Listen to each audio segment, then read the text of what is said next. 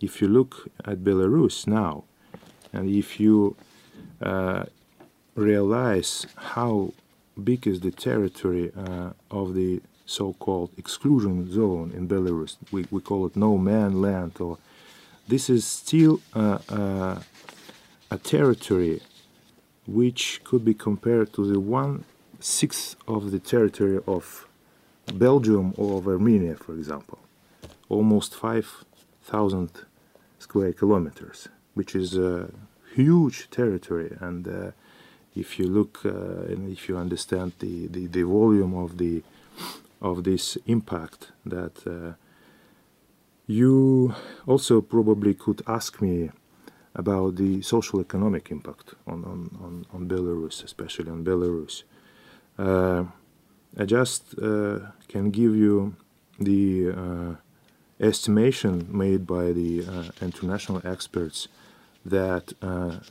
since the uh, accident, Belarus, so, so the, the, the damage that Belarus uh, got after the accident uh,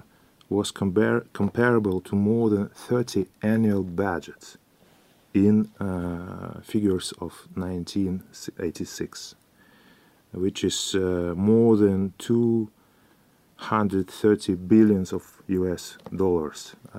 and of course, this is uh, relative figures that we will never be able to, to count, to calculate uh, finally.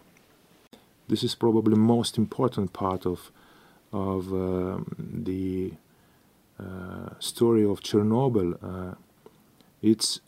about this uh,